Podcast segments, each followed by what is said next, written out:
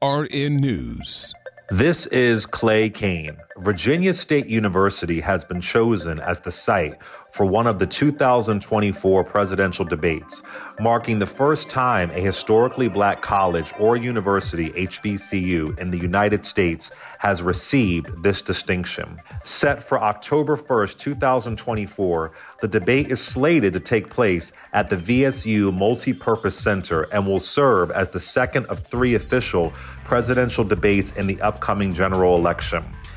As per the Nonpartisan Commission on Presidential Debates, the series will commence with the first presidential debate on September 16th at Texas State University in San Marcos.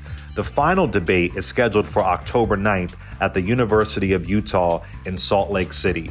Follow me on social media at Clay Kane. This is Clay Kane for AURN News.